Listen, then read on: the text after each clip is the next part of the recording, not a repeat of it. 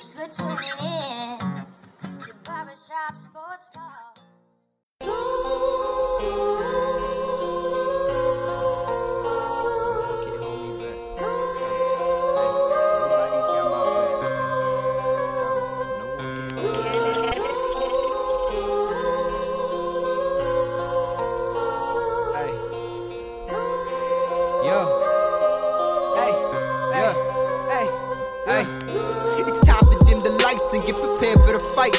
some Jordans on my feet when I go step to the mic. I cannot name my opposition, I can say that I like. And if you step in my position, you would say that I'm right. I'm like Tyson in the booth, but I don't talk with a list. I see you trying to run your mouth, you look like Stephen A. Smith. I thank God the odds against me, but I'm coming out strong. I survived a heat check, but now I'm back like LeBron.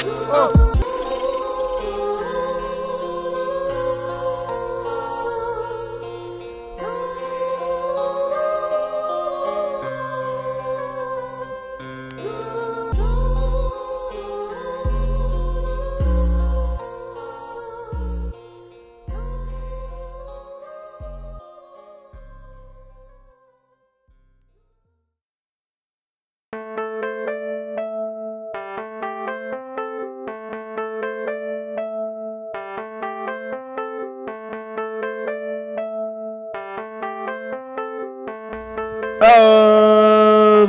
For tuning in to the 74th episode of Barbershop Sports Talk. Wherever you are, however you may be listening, I want to thank you for making me and this show part of your day, whether it be via WJCU Radio, WCET FM Radio Network on late night in the Midlands, or SoundCloud, Apple, iTunes, Spotify, Stitcher whatever avenue you may be listening, I do want to thank you for tuning in. Host Daryl D Lane, as always, we got a great show today. I'm freaking excited. Oh my gosh.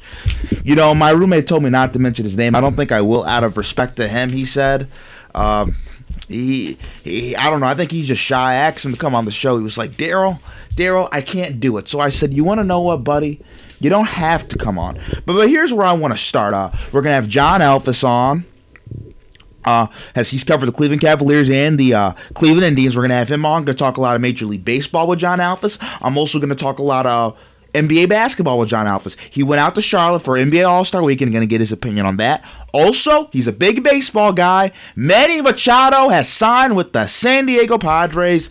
Bryce Harper is still not signed yet. A lot of implications with that. But we will start, as we always do, with what's going on according to me, Daryl. So my name's Daryl. This my other brother Daryl. And that over there, that's my cousin Daryl. So I'm about to tell you what's going on in the world of sports, according to me, Daryl. Daryl Lane. You got it, okay? Thank you, Daryl. And I will start as always scrolling through Twitter. Yesterday, Jeff Eisenberg made a comment after Zion Williams hurt his knee after he slid out of his shoe. And this is what Jeff said. What is the argument for Zion Williams playing another college basketball game? And my man's Doug Gottlieb retweeted Jeff. And you know what Doug Gottlieb said? What in the F is the matter with media dudes? Obviously, you never played, Je- uh, you know what? You come to Duke to beat Carolina win the ACC, win the ACC tournament, go to the Final Four, win a title. The idea that this all means nothing is gross. Go away. Thank you, Doug Gottlieb. And now I will start with my rant. What is the point of the college experience? Making friends, meeting new people, having new experience. What's the point of playing college basketball? Getting better, improving your game, improving your draft stock. What is the point of playing for Duke, the Duke Blue Devils, North Carolina, the rivalries? National TV, you get to play with star teammates like Cam Reddish and RJ Barrett. What is the point of the D1 college experience? March Madness, the Sweet 16, the Elite Eight, the Final Four, the buzzer beater shot. What's my biggest pet peeve in life? Finish what you started. Zion Don't decide not to go to the NBA because you want to preserve your draft stock. You want to know why that's bull? I want to preserve my draft stock. I'm not going to play because I want to preserve my draft stock. You can get hurt anytime, anywhere. I know people that I know somebody that tore his ACL walking. Yes, that is pretty unathletic, but people do that. Zion, you are a basketball player. Guess what basketball players do? They play pickup basketball. Newsflash, you can get hurt playing pickup basketball, bud. You can get, get hurt doing squats in the gym. You can get hurt bench pressing too much. There's a lot of ways you can get hurt. So, Zion, are you going to tell me you're going to do nothing for the next four to five months till July when Adam Silver, the NBA commissioner, calls your name and sit on your couch and eat Cheetos? No, that's not what I would want from the number one overall pick in the NBA draft. It's not what I would want. Zion, you're a basketball player. You play basketball. So maybe you should play college basketball. Maybe you should improve your game. Zion, you're not the greatest shooter. Maybe you can still keep working on your shot. Actually, the NCAA just released their top 10 nominees for Defensive Player of the Year. Guess who was on it? Zion Williams. How much of a stock would that be at 6'6 at the power forward position? Zion Williams could win the National Player of the Year and the Defensive Player of the Year and lead his team to a championship. NBA scouts would salivate over that, don't you think so? I do too. If Zion gets hurt, worst case scenario, boo hoo, he blows out his knee. He has an ACL. I wish injury upon no man, knock on wood. Guess what? Zion, you'll still be the second overall pick. You still might even be the first overall pick. Hell, I bet you won't get out of the top five. Here's another suggestion medical medicine has improved. Adrian Peterson came back, rushed for over 2,000 yards, 2013, I believe. Had a torn ACL. People come back from torn Achilles. People come back for torn shoulders, torn labrums. Medicine has improved. You will play at Duke. They will get you the best doctors. The best doctors in North Carolina are probably employed by Duke basketball. What the hell? Yeah, you know. Guess what? When you get drafted by the NBA, you'll have the best doctors, the best training staff. You don't have a career threatening injury. That's BS. Zion Williams, you do not play football. Every play, you don't have to worry about your head being turned into mush. You don't have to worry about potentially your knee can get blown out because you're a running back and get a hit on your knee through a weird angle. Somebody steps on you the wrong way in the pile after you get out from getting tackled. You play college basketball. It's not a physical sport. As a matter of fact,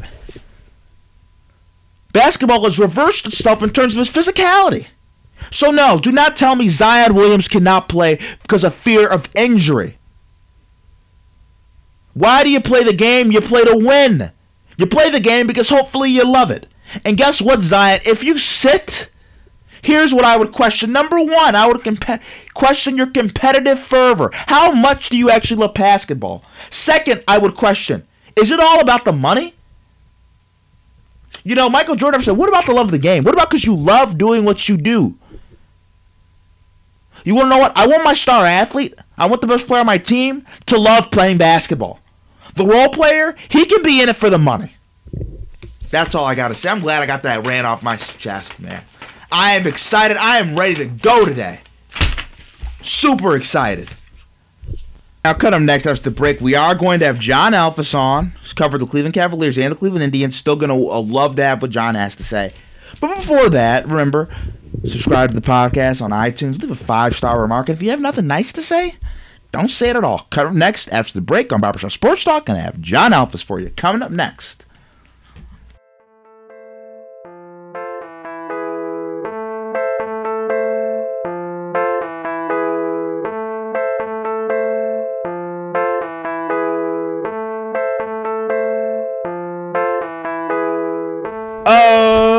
We're back with Barbershop Sports Talk. We have special guest with us, John Alphys. How you doing with us, John? I'm doing good, Gerald. Thanks for having me.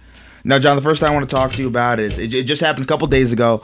It's been announced Manny Machado has been signed by the San Diego Padres. I want to know what are your thoughts of the move? Yeah, it's a huge deal. It's actually the biggest free agent signing in the history of the sport. I mean, John Carlson's contract was higher, but keep in mind that was an extension. So this is the biggest contract for a free agent ever. I think it might be a little too much, uh, it may be a bit of an overpay, but I like the move for the Padres. They're the team with the number one farm system in baseball. They have 11 players in the top 100 uh, at minor league prospects. And you look at a 10-year window, and, and he does have a five-year opt-out. But when you have a 10-year window with a superstar player like that, add in all these prospects they have, and I, I think they're really a staff away from being serious contenders. Uh, and, and certainly this is a team that can compete for a playoff spot as soon as 2019. Uh, you look at San Diego; it's not a small market. It's the eighth largest city in the United States. Uh, obviously, a beautiful uh, city to live in. So he's going to enjoy himself in terms of living there. Um, but you know, I think that East Coast bias, people are, are a little disappointed in this. Oh, why didn't you go to Boston? Why didn't you go to New York? Uh, you know, and stuff like that. But I, I like the move. I mean, I think the Padres have a bright future. You look at Fernando Tatis. You look at Luis Urias. Uh, and, then you look at the farm system. You see Mackenzie Gore, and there's all these big names. Obviously, we haven't seen them on a big league field yet, but the potential's there. And, and now that they have a proven superstar, I think that amplifies the value of guys like Eric Hosmer, uh, a guy like Wil Myers. Maybe he has a good season. Uh, they have a lot of good pieces here now, and I think have the right mindset. Maybe they overpaid a bit, but I think the long-term effect of this could be very good. Now, my, my next question for you is you mentioned this like kind of the East Coast bias. For a long time, all the way back, dating back to last year, there was all these links and these reports that Manny Machado to the Yankees, Manny Machado to the Yankees, and it never happened. The Yankees never traded for him, and they never signed with them. How surprised are you that Manny Machado never ended up with the Yankees? Well, the Yankees don't have an immediate need uh, at third base. You know, you look at third base, and they have, they have arguably one of the best rookies in baseball, Miguel Andujar. And I know he has some struggles defensively, but he's one of the better hitters, at least among rookies last year. Uh, shortstop obviously concerned. Didi Gregorius uh, had that Tommy John surgery, and that position was kind of up in the air. You know, but they filled that need with Troy Tulowitzki. You know, you don't know what you're going to get out of him, but they kind of filled those holes, and you know they looked at the price tag for Machado and how much money he wanted, and I think he just it wasn't a fit there. And, I think the Yankees could look at a guy like Nolan Arenado after the 2019 season, uh, a guy who's good friends with DJ LeMahieu, who they signed earlier this offseason. Um, but it, it does all come down to what Machado wants. You know, the Yankees can throw $300 million at him. They can say that. They can do that but it all comes down to what he wants. And Machado wanted as much guaranteed money as possible for as many years as possible. And from the looks of it, that's what Padres offered. Uh, you know, the White Sox had an eight-year deal. I think it was like 275 million. It was actually a higher average annual value. Uh, and I'm sure the Yankees were somewhere around that too. But the Padres had the best offer and the best package and the best outlook, the best long-term outlook uh, in the eyes of Machado. Now I want to go to the next guy, the, the next biggest name that still has been that is now unsigned, the biggest name on the market, Bryce Harper. What's going on with Bryce Harper? When's he going to sign, and where do you think he is going to sign? I would think he signs in the next 72 hours, in the next three days.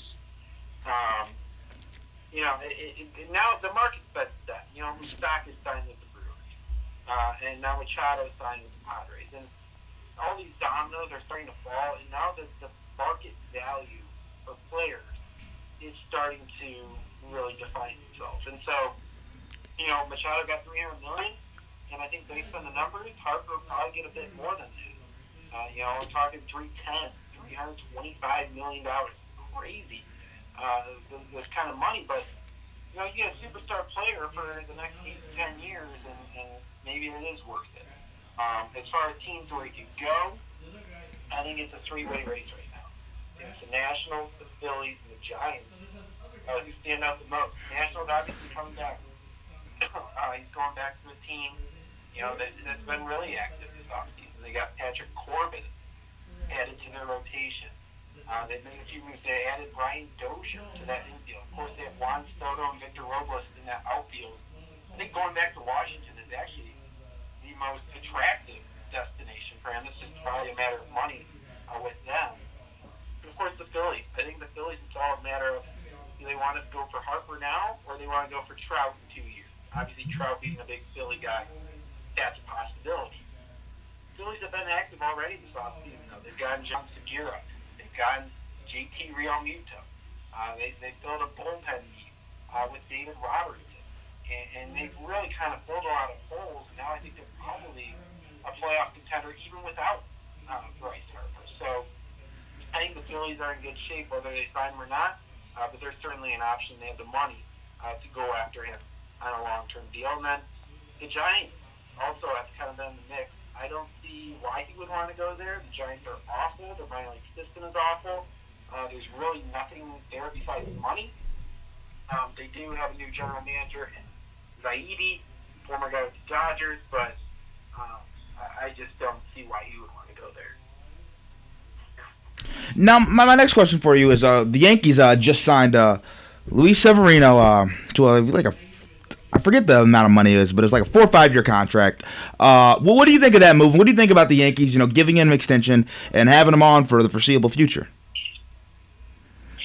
Well, I mean, this is a move where it kind of gives it's a team-friendly contract, and it gives Severino some stability. So it's four years, I believe it's forty-five million dollars. Um, and, and that may seem like a small amount of money, but you have to keep in mind Severino's arbitration eligible each of the next four years. So rather than go to arbitration each year and make 10, 12 million dollars, he's just going to sign a, a contract. So that gives him some stability. So if he, you know, had Tommy John surgery, he's still under that contract. He's still good. If he were arbitration eligible, he might make a lot less if he has that Tommy John surgery, or they might, you know, decline it. Um, so basically, it, it gives guaranteed money.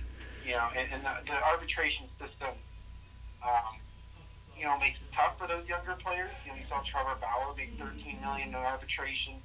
Um, but basically, for Severino, this locks him up. Uh, he doesn't have to go through that process, uh, and he's getting you know a fairly solid contract, team-friendly contract, but it's also not terrible for the player itself. Uh, and, and then the Phillies did the same thing with Aaron Nola, four years, forty million. I think this is just a matter of I, I see the arbitration process. I don't want to go through it. I'm going to sign a four-year deal, get some stability. So if I'm injured, I'm still getting paid. Now, what would be because to me, I, I have some uh, criticisms of Lou, uh, Severino. I mean, I, I think he's a really talented pitcher, but in the postseason, I mean, he just hasn't been delivered. Uh, hasn't delivered. Whether it's been the Minnesota Twins game a couple years ago, or even against the Boston Red Sox in the ALDS. Why don't you think Severino's been able to take that next step in the postseason? I think it's secondary control. I think he has a dominant fastball. I don't think there's any problem with that.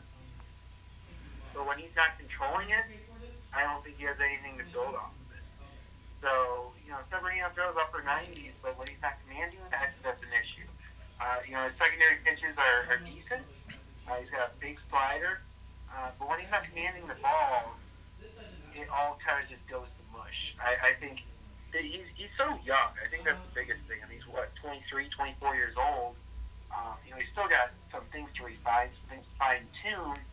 Um, I think I think he just needs sharper command, and, and his secondary control is uh, still kind of a question mark at times. And, and I remember that Twins game you mentioned a few years ago. He didn't really have the control. He was falling behind the count. Guys were taking advantage. You get to the playoffs, it's a whole different game. I mean, look at Corey Kluber. He hasn't been good at all. He's been one of the worst pitchers in postseason history, uh, faced at least in the last two years. Um, and, and he obviously is one of the best pitchers in baseball history when it comes to the regular season. So the postseason is a whole different game. Um, and, and I look at Severino, I think there's just some things he's got to sharpen up. There's things he's getting away with in the regular season that he's not in the postseason. So we'll see if he can kind of get better with that. Obviously, that contract will help, give him probably some confidence, uh, let him relax a bit, uh, and just be him. Because when he's commanding the ball, he's one of the best pitchers in the game. I agree with that. Now, John, you were at a NBA All Star Weekend in Charlotte. What were your thoughts of the whole um, the whole weekend? Oh boy, um, there's a lot that went on. I was kind of a mix of the Anthony Davis drama, the Hamidou Diallo dunk, and then, and then kind of the rise to stardom uh, for Giannis. I mean, is- he really uh, established himself huge dunk off the Stephen Curry pass on the floor. I think there are a lot of different storylines. Um, yeah, I think overall it was a good All-Star week. Um, you know, I, I know Durant won the All-Star Game MVP, and now they're talking about him being potentially the face of the NBA. I don't know about that. Um, I don't know if he has personality to be the face of a league. Um, but Giannis, I think, is really what kind of stood out the most to me. You know, he was a captain. He has, you know, he has that personality from Greece. You know, you're seeing all these overseas players come in, and I, I believe they're even going to start a league um, as they announced during the All Star week. They're going to have one uh, a league in Africa um, and, and start kind of a secondary league like that. And it, it's kind of an exciting time for the game. It's a star-driven league, and that's really what kind of directs all the attention uh, to this particular week. We saw some new faces: Miles Bridges, John Collins, uh, and of course Hamidou Diallo. Uh, all really kind of participating in that dunk contest. I thought the three-point contest was uh, an instant classic. Uh, you know, seeing Steph Curry participate in, and Joe Harris, a former G League alum, uh, taking down Steph Curry. Uh, I thought all around was pretty exciting. Um, you know, the Anthony Davis drama is kind of a. I think most people are over it at this point, uh, but that was obviously a storyline as well. My, my next question would be for you. Uh, Giannis, to me, was the best player in that game, even though Kevin Durant got uh, MVP because uh, the LeBron's team won, obviously. But, but here's my question for you: How close is Giannis to being the best player in the NBA? I think he's pretty close. I think he's probably your Eastern. Co- I, th- I think he's probably your MVP right now. Um, you know, I look at I look at all players from both leagues, and, and I believe the Bucks still have the best record. And Giannis has been clearly the best player on that team, so I, I think he's right now in the running for it. I think I don't think he's that far. If, if LeBron's still the best or Kevin Durant's still the best, I don't think Giannis is miles and miles behind. I think he's close. Um, really, the only thing lacking from his game, and he can really do everything, but the only thing that really is concerned is his three-point shot. And I believe he's shooting, you know, 25, 30% from there. Not a good number, but he can do everything else. I mean, this is a guy who can dunk, he can defend, he can block, he can steal, he can bring the ball up the court, he can play center, he can guard all positions. I mean, the guy's seven foot with an incredible wingspan, and he can he can go from one end of the court to another in four strides. Like he's a freak of nature, and he's fun. You know, he's getting stronger. He's from Greece. Uh, you know, he's got three brothers who are all playing basketball professionally. I mean, what's not to like about this guy? And I think most importantly, this guy is playing for the Bucks, and he loves it. Mean, he's playing for a small market team. You know, everything that's wrong with the NBA is right with Giannis. I mean, so much we complain about the big markets, guys asking for trades, guys being unhappy, guys being selfish. Giannis is anything but that. Like, the guy loves basketball. Loves his team. He loves his teammates. He loves Milwaukee. And he's good. I mean, darn good. I mean, it, it's really exciting. He's so young, and this is a guy who was overlooked in the draft. I think he was being like 16th overall. I thought, I thought what he did this week between the draft with LeBron, the game, uh, and just his presence there. And this is a guy who who really can do everything. I think people are really enjoying it, enjoying it, and kind of latching on to him as well. Now, do you think eventually the next four or five years, as Giannis enters, as Giannis enters his prime, and Giannis, you know, ascends to what we do think will eventually be the best player in the NBA, that he will lead a shift in thinking in the NBA in terms of you can stay in the small market. You don't have to combine to make super teams. You can stay where you're drafted and have a successful run. Yeah, I think the Bucks are probably a championship caliber team right now. I don't know if they can challenge the Warriors. I don't know if anyone can challenge the Warriors. I think that's the beauty of the NBA. Quick side note: I think the beauty of the NBA. Everyone knows the Warriors are going to win the title this year, and we're still more excited than ever about it. And I think that's a testament to how good it is right now. But yeah, I think the Bucks are, are certainly capable uh, of making a run, and I think that loyalty factor um, kind of does factor in with some players. And I think Giannis, and, and you look at Brogdon, and Middleton, and now they got Mirotic, uh, Brook Lopez having a career year. Lopez, when was the last time he was able to shoot the three. I, I don't ever remember that until this year. Now, you know, my, my next question for you is this with the Boston Celtics. And, you know, you covered the Cavs a little bit in Kyrie Irving. So here's what I would ask you Would you consider Kyrie Irving a leader? I think so. Um, you know, I mean, look, Kyrie Irving is the top five point guard in the NBA, and I think a lot of the, the, the leading aspect of uh, on the basketball court has to do with how you play, and you lead by example. Maybe he's not the most vocal leader um, on the court, but you know, this is the guy you coach. You look at this All Star week, he coached the U.S. team. I mean, talking about being a leader, he was the coach of the of the U.S. team. Uh, you know, this is a guy who has won a title. This is a guy who's been the best player on his team before. You know, if you remember that first year with the Cavs, he was the leader. There was no LeBron. Kyrie was the leader. And then you look at this year with the Celtics, and you know, he, he, they've had their trials and tribulations, their ups and downs, but he still has a career year. And you know, I think it's it's been kind of a process. I think he's still kind of developing those traits and struggling, and even called LeBron at one point. But I think overall he's figuring it out um, and, and becoming a real star in the league. Uh, obviously, he's got the title already. Got the Rookie of the Year. He's got you know just about everything. The only thing he doesn't have is really a consistent, healthy body. Um, but other than that, I mean, this guy, he, he's, he's, he's an exciting player. Um, you know, in terms of being a leader, I think that's still kind of developing. Um, but I, I wouldn't say that's a weakness for him at all right.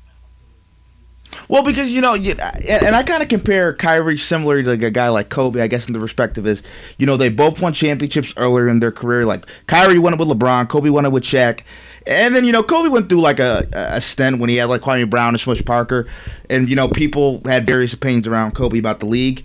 And then they get Pau Gasol, and everybody says magically Kobe's a leader, Kobe's this, Kobe's that. So I guess my question about Kyrie is, do we say he's a leader because he's just really, really good at basketball? You know, he takes initiative in the fourth quarter. He's clutch, which nobody can deny. But is he that guy that gets the young players like a Brown and a Tatum and galvanizes them to be able to make a run?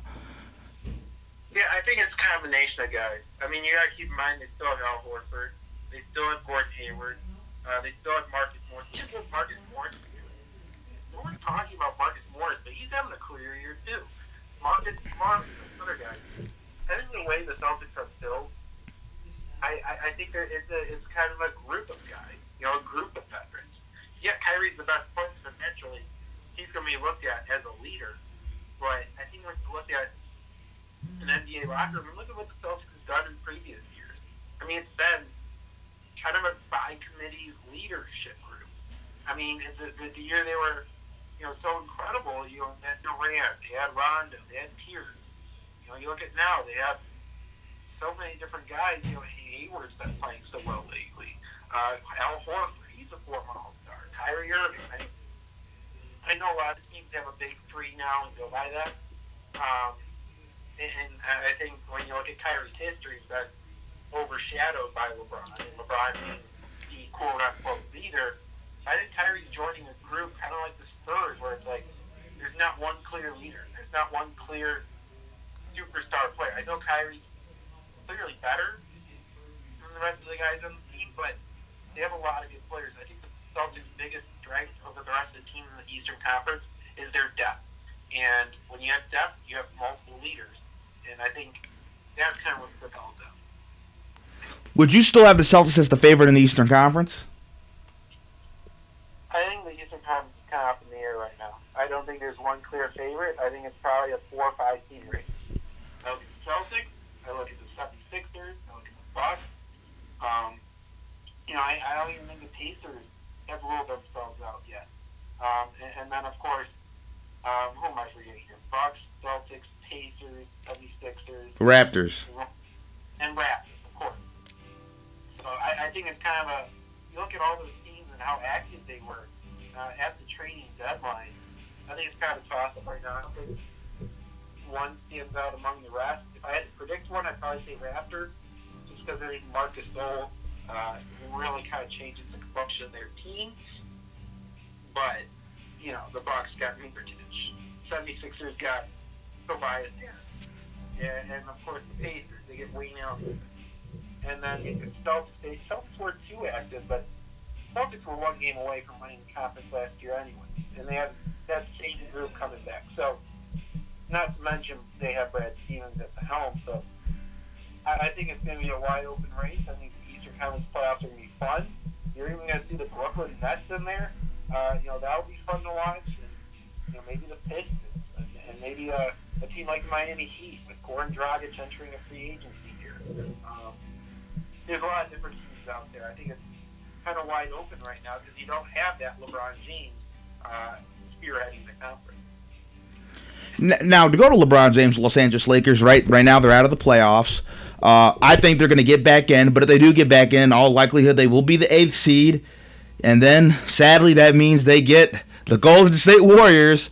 And, and to me, I, I, think it's kind of a dangerous scenario here because I think for LeBron James, Magic Johnson, Rob Pelinka, they want to impress free agents. They want to seem like they're a winning franchise, so they can, you know, they can attract people, so they can keep this brand, you know, this what, what they're building going you know, it doesn't look good if you miss the playoffs, and it doesn't necessarily look good if you get swept by the Warriors. Are the Lakers in a lose lose situation right now?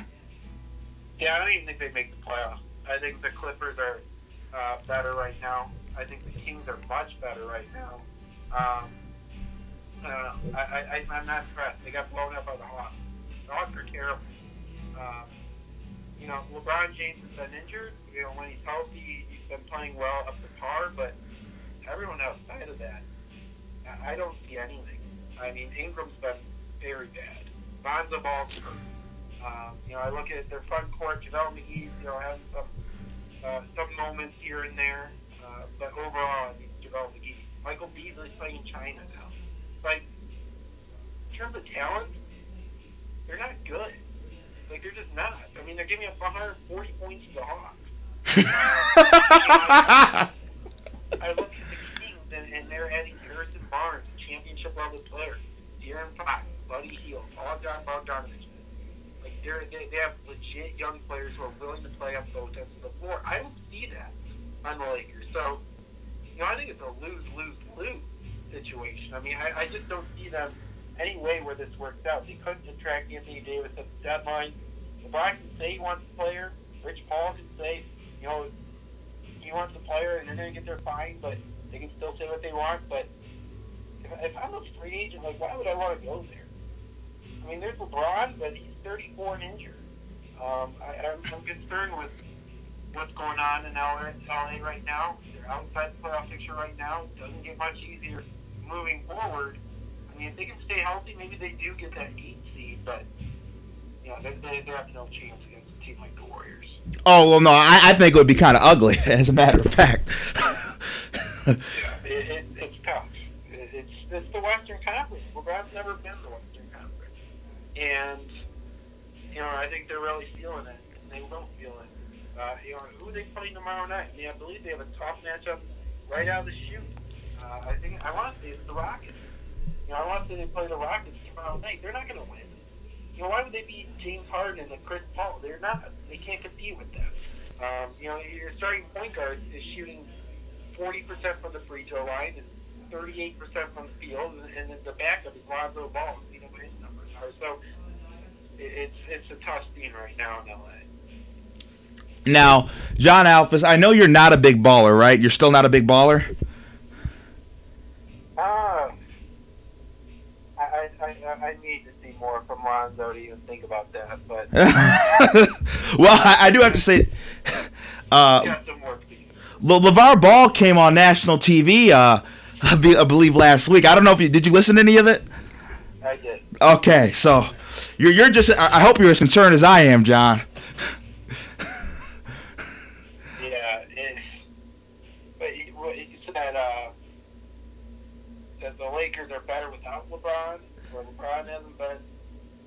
Lonzo's better without LeBron, and LeBron's old. Something along the lines of that.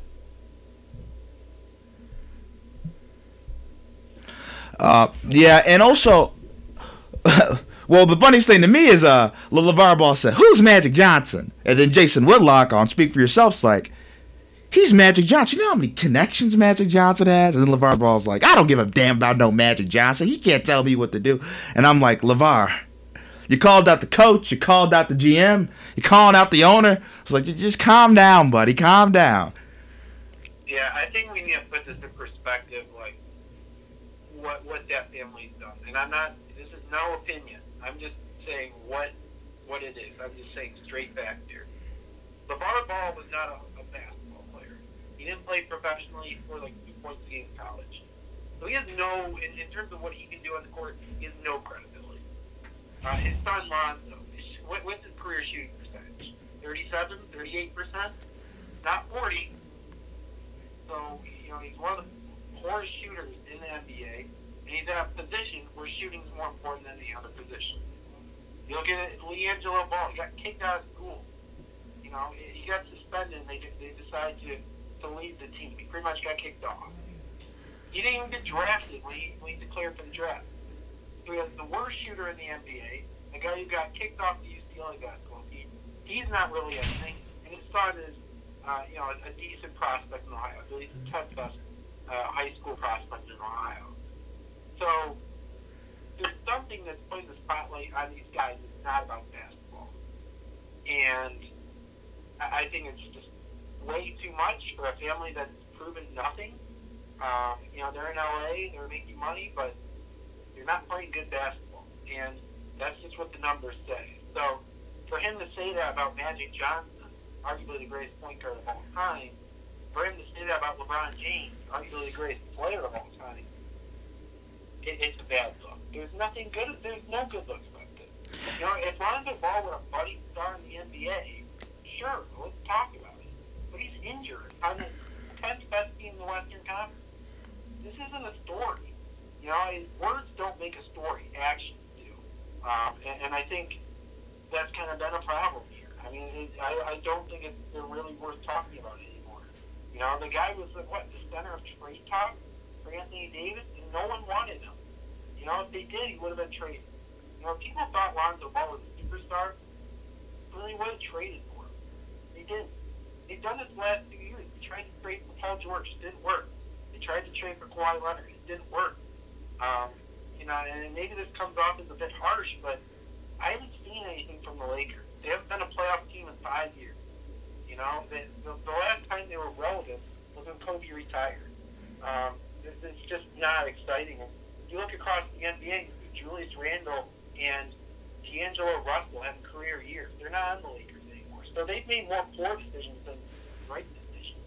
Um, so I, I just don't think they're a story until they're good. With all that you just said, do you think that LeBron James made the wrong decision signing with the Lakers? I mean, I think it, it depends on his long long term vision for the team. If his long term vision was, you know, we can compete in two years or we can compete in three years, yeah, I think it's still a decent decision. Um, but you look at him right now, and it's like, I don't even know if I want to be here. I, like, I, I, I don't, I don't want to go inside the mind of LeBron. I don't know what he's thinking. He got his money. You know, he's in a market where he can really uh, expand his brand. Um, you know, it's near Hollywood. He can work with dad. His family's what his family wants. Um, you know, I, I don't know what other situation would have, you know, made LeBron more effective. You know, I, mean, I look across the NBA, and I don't think LeBron could have joined any team and had a better chance of beating the Warriors. Um, you know, and there's some teams that just couldn't afford LeBron James. They didn't have space for a max contract. Um, so was it the right decision? I don't know. I think time will probably tell. Uh, you know, short-sighted, the short-sighted vision would say, uh, no, we didn't. Um, but I, I think this season's, you know, obviously only half over. You, as you said, the Lakers can still make the playoffs. Um, you know, LeBron's healthy now. He's got the All-Star break. Maybe they can turn the page and, and really turn the season around. Uh, you know, it's going to take quite a bit, though. And, and being in that Western Conference, I don't think they're going to really go that far because they, they just don't have the talent. John, I want to thank you for coming on the show. I appreciate it. Of course, thanks for having me. Now, coming up next after the break on Barbershop Sports Talk, I'm going to tell you the truth of why teams struggle in sports. Pretty obvious theory, but I'm going to have to explain it. Coming next after the break on Barbershop Sports Talk.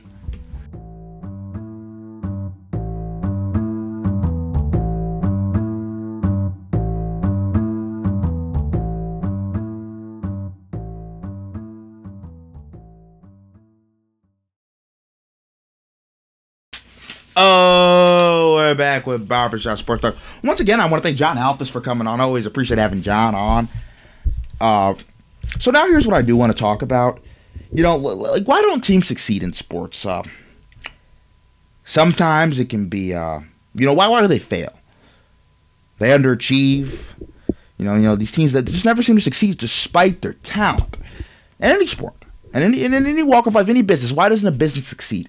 Why why don't we see people succeed? It's because of dysfunction. I have a couple teams that could come to mind in terms of why that were super talented but didn't achieve the level that they should have. Clippers, Chris Paul, Blake Griffin, DeAndre Jordan. Los Angeles Lakers, Kobe Bryant, Shaquille O'Neal. Seattle Seahawks, Russell, Russell Wilson, Richard Sherman, Kam Chancellor, Earl Thomas. And the Pittsburgh Steelers, Ben Roethlisberger, Antonio Brown, and Le'Veon Bell. Let's start with the Seahawks. Their locker room was full of dysfunction. The, the locker room mutiny, specifically the defense, after Pete Carroll decided to call a pass for Russell Wilson instead of running the ball with Marshawn Lynch. Richard Sherman, Kam Chancellor, Earl Thomas all rebelled. Little dysfunction. You know, a little war between the offense and the defense. Richard Sherman's cussing out Russell Wilson. Dysfunctional environment. A team that could have been dynastic by NFL standards is just another team in the record books. They won one Super Bowl, one and done, one and out, one and oh barbecue. Actually, one and one barbecue. Let's call it that.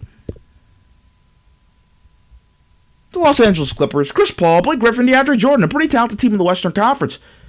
There were multiple years where they could have made the Western Conference Finals. But why didn't they? Chris Paul, everybody hates Chris Paul. Nobody likes Blake Griffin. And everybody's like, eh, DeAndre, he's okay. The Los Angeles Lakers, Kobe Bryant, Shaquille O'Neal could have won multiple championships. Kobe Bryant and Shaq hated each other's guts. Hated each other's guts. And then we get to the Steelers. Now, before I get to the Steelers, all these teams Clippers, Seahawks, Lakers, all super talented and all won in very different levels, very different stages. But the reason they didn't reach their maximum potential is because the personalities in the locker room, they didn't get along, they didn't like each other. It was dysfunctional. It didn't fit. The pieces didn't fit. No matter how big, no matter how talented, the pieces to the puzzle didn't fix. Now let's look at the Pittsburgh Steelers. They consistently underachieve. Thought about this. Antonio Brown, Ben Roethlisberger, Le'Veon Bell. They call them the Killer Bees, the three Killer Bees. Maybe they're the three Stooges. If we look at it closely, Le'Veon Bell, Antonio Brown, Ben Roethlisberger, the three most selfish people at their position in the NFL. You might say, Daryl, you're being crazy. Am I? Ben Roethlisberger. Who's a more selfish quarterback than Ben Roethlisberger? What quarterback calls out their teammates and head coaches more consistently than Big Ben? I'll wait. Tom Brady doesn't do that. Drew Brees doesn't do that. Patrick Mahomes doesn't do that. Aaron Rodgers sometimes does that, but not as much as Big Ben. Who's the most selfish wide receiver in the NFL? Antonio Brown. Who throws temper tantrums on the field? Only Odell Beckham. But who else decides to not come to practice? Antonio Brown. Odell Beckham comes to practice. Who's running around doing whatever he wants to? Who's having domestic violence allegations? Who's commenting on the fact that their quarterback had rape allegations and is liking a comment saying their quarterback's a rapist? Antonio Brown. That cuts deep. That's what hurts a team. Le'Veon Bell, who's holding out for more money? Ezekiel Elliott isn't doing that. Todd Gurley isn't doing that. Kareem Hunt isn't doing that. You see, when we look at the totality of the Pittsburgh Steelers, they are a bunch of individuals. They are a bunch of talented individuals. And that's why they fail at a sport as team oriented as football. Sacrificing yourself for the greater good of the team. The receiver could not catch a pass the whole game. But he springs his teammate open, and they catch 10 balls. Defensive lineman. could not get a sack an entire game. But the other guy on the D line, they get three sacks. All that other guy that got zero sacks did was took double teams all day long. Defensive lineman cannot get a stat the whole game, but guess what? Linebackers gets 20 tackles because the defensive lineman is eating up offensive linemen and occupying blockers. Offensive linemen don't get a stat the whole game. Nobody rewards them. Quarterback pats them on the butt and says, "Yeah, I can't do this without you guys." That's a real team. Why did the New England Patriots have won six Super Bowls since 2001? And they haven't had the most talented team. Tom Brady's the most talented quarterback. Julian Edelman is the most talented receiver. Hell, James White, he's not even a running back. He's a receiver masquerading as a running back. All he does is catch little five yard passes out the backfield. That's all he does. But why do they succeed? Discipline, teamwork. They work together. They don't point fingers. They get along. It's not fun in New England necessarily. And everybody loves Bill Belichick. Bill Belichick isn't everybody's favorite person in the world. Bill Belichick isn't everybody's cup of tea. But you want to know what? Everybody respects him. Everybody works under him. Everybody's disciplined in New England. They're selfless. It's about the team. It's about we, not me. Maybe the Pittsburgh Steelers could learn from that. Okay, now it's time for crazy, lazy, or maybe.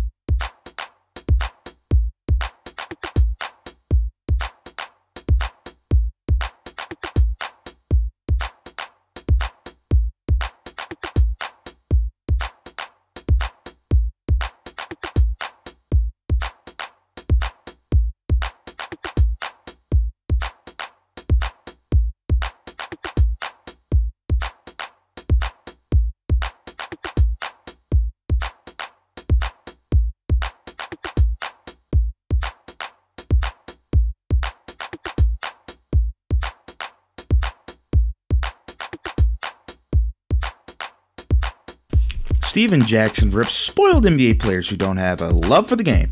As modern NBA players seem to become more empowered with each passing day, former players like Stephen Jackson are taking exception to the current state of the league. I love the fact that players have control of where they want to play, Jackson said Thursday, according to ESPN's Nick Friedell. But at the same time, guys gotta be professional too. I will be the first to say these guys these days, they're spoiled. A lot of them are spoiled. And I was talking to a Hall of Fame football coach, and he said, one thing he sees about basketball from the outside looking in, more players today are interested in what the game can do for them. They don't actually love the game like we did. I'm 41 years old and I still play the game every day. And I can see that the love for the game is not there. But I'm happy that we had a hand and for those for these kids to be able to get the money that they're making. Maybe Stephen Jackson has a point. A lot of people, honestly, and I'll tell you the truth about this, people might not like this. A lot of people play sports because they are good at it.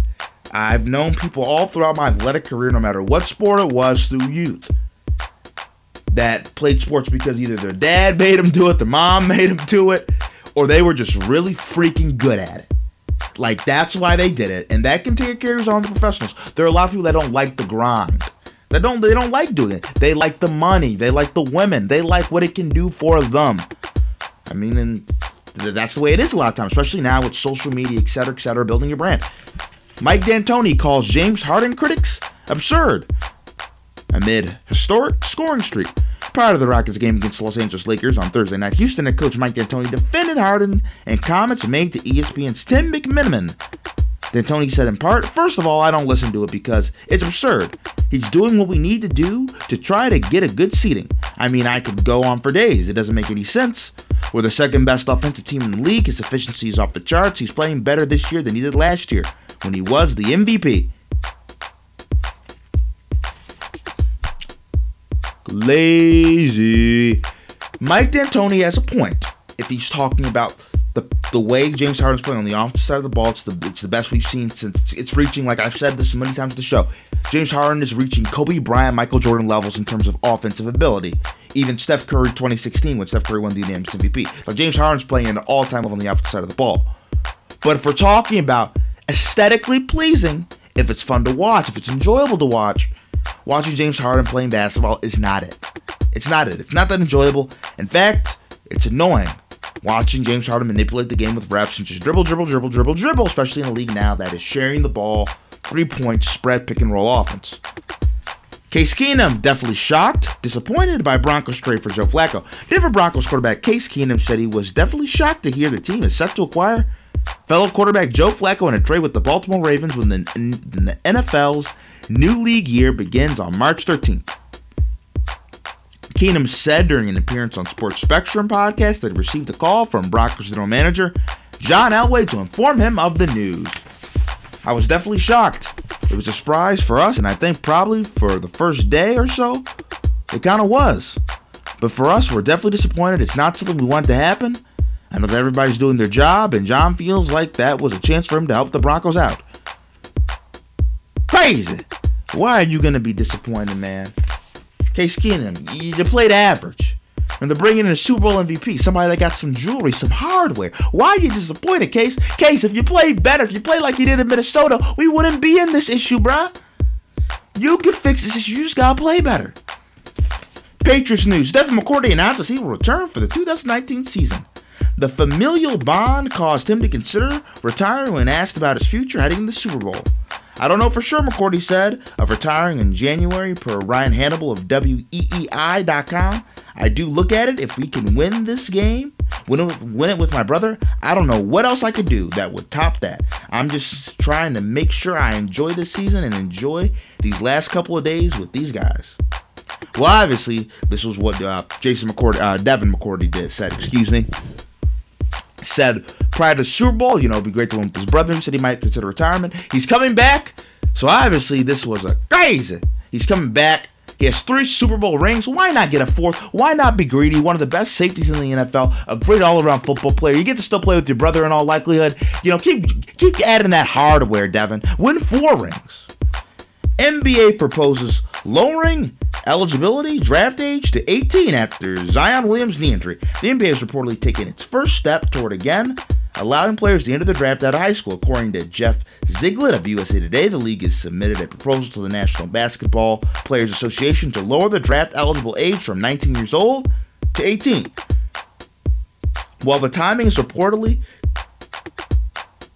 coincidental, the news comes one day after projected number one draft pick Zion Williams suffered a knee sprain during Duke's game against North Carolina on Wednesday night. Maybe this is what needs to happen. Allow players to come in at 18. If a talent as great as Zion wants to go to college, he can go to college. But if it's talent as great as Zion wants to go to the NBA, let him go to the NBA. Let him monetize himself. And we don't have this controversy now of whether Zion Williams should play. And that's it for crazy, lazy, or maybe. Okay, coming up next after the break on Barbershop Sports Talk. I'm going to talk a little bit about the Lakers win. This means for LeBron. Is LeBron still the best player in the NBA? I will explain all that and much, much more. Coming up next after the break on Barbershop Sports Talk.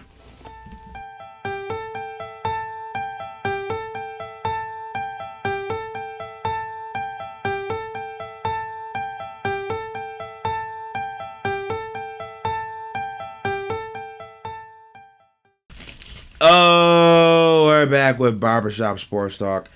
Now, as we are getting close to the end of the show, uh, LeBron James won. LeBron James, Los Angeles Lakers beat James Harden and the Houston Rockets actually a couple nights ago, and uh, my opinion on it. LeBron, because LeBron said he's entering playoff mode. LeBron had another very good game. Uh, looks like he's getting more into game shape. Lonzo Ball hasn't come back, so I think that actually helps Lakers' chances. But, but, but here's the thing, right? And I talked about this a little bit with John uh, it's a lose lose for the Lakers. They can either miss the playoffs or they get the eighth seed in all likelihood, and that means they get smacked. Let me say that again. It means they get smacked. You, you, you know you know when you were a kid and you got corporal punishment. Yeah, I got my butt whooped a couple times. My uh, grandmother used to get the switch, and this is what it sounds like. It sounds like, "Come on, don't talk fresh to me. Beat that behind up." Tear your butt up, Dale. Keep talking. Yeah, that's what's gonna happen if the Los Angeles Lakers play the Golden State Warriors. Kevin Durant, Draymond Green, Klay Thompson, Steph Curry, they will make sure to put a whooping on the Los Angeles Lakers. Kevin Durant gonna be like the Brandon Ingram, I'm the real Slim Shady. Steph Curry gonna be like I'm the real light skinned point guard out here. Klay Thompson gonna be the Kyle Kuzma, I'm the other real light skinned shooter out here.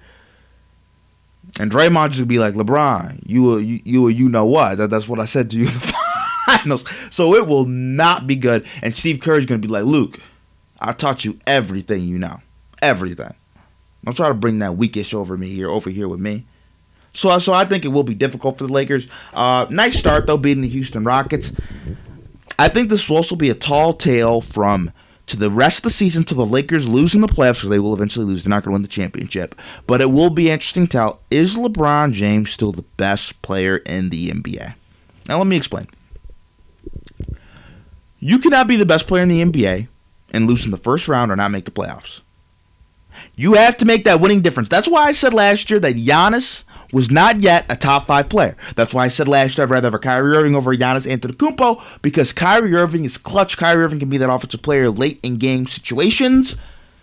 Giannis could not. Giannis lost to the Boston Celtics with Terry Scary Rozier, Jayson Tatum, and Jaylen Brown without a superstar. That's why at that point in time last year I did not consider Giannis top five player, even though his stats were amazing. LeBron James' his stats are amazing. He can pass, rebound, play defense, uh, drive to the paint. He can shoot a little bit. LeBron James can do a lot of everything. LeBron James can do all and anything. But right now, LeBron James has needs to show that he can still carry a team. Carry the team with Larry Hughes as their best player to the NBA Finals. Carry the team with Kevin Love and J.R. Smith to the NBA Finals against the Golden State Warriors. And honestly, almost should have won that game one last year. Cleveland fans know what I'm talking about. Cleveland fans know what I'm talking about because J.R. messed it up. But my dad calls it, you know, I pulled the JR when I brain That's what my dad says. I pulled the JR, Daryl. I pulled the JR. But uh yeah, so that, that's going to be the, the tall tale if LeBron James is still the best player in the NBA. We will find out. Because right now, he loses again, head to head, for another straight year to Kevin Durant, gets torched by Kevin Durant. I can't consider LeBron the best player in the NBA because I'm looking what the Greek Freak, what Giannis Antetokounmpo is doing in the East. Khris Middleton's second best player. Khris Middleton's no superstar. Khris Middleton's not a top 25 player in the NBA. He might be a top 30 player in the NBA. And Giannis is the best record in the league. Has the best record in the East. Giannis is balling. Giannis is averaging 25, 27 points, 12 rebounds, 6 assists, shooting 50% from the field, and is getting to the paint at will and is being a dominating force that we haven't seen in the paint since Shaquille O'Neal. Giannis is extraordinary. Kawhi Leonard's been amazing. So I can't cons- and Paul George is having an MVP candidate too, having NBA uh, worthy season. And we saw what we see what James Harden's doing on the offensive side of the, the ball, carrying his team to a higher seating. So LeBron has to get the job done. That's my challenge to LeBron James. That's my take on LeBron James. Now, as we soon will be entering the second hour Barbershop Sports Talk, the the first hour, which was on WJCU only, and the podcast, you can re-listen to this on SoundCloud, uh, Apple iTunes, uh, Spotify, Stitcher, uh, a bevy of forms, a bevy of forms.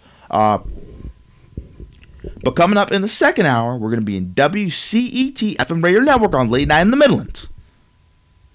Now, when you're hearing this, because on the WJCU version, this is at 7:30 in the morning, 8:30. If you want to catch me, listen. The second hour, late night in the Midlands, 1 p.m. Eastern time. That will be the second hour. Two-hour show. 12 to 1, 1 to 2. Catch me at the 1 p.m. Eastern Time, and you can hear the second hour. We're going to have Shaquan Bailey on Talk MMA. Conor McGregor called out GSP, George St. Pierre, as George St. Pierre is trying to retire. You're going to want to hear Shaq's take on that. Not to mention, I'm going to tell you why the Golden State Warriors could potentially have something to worry about this year win that champion, win that fourth straight championship, excuse me, third straight championship, might not be that easy. I will explain all that and much, much more. Coming up next, that's the break on Barbershop Sports Talk. Second out. WCET FM Radio Network, 1 p.m. Eastern Time. on Late Night in the Midlands. Remember? Catch me. Daryl Lane, out.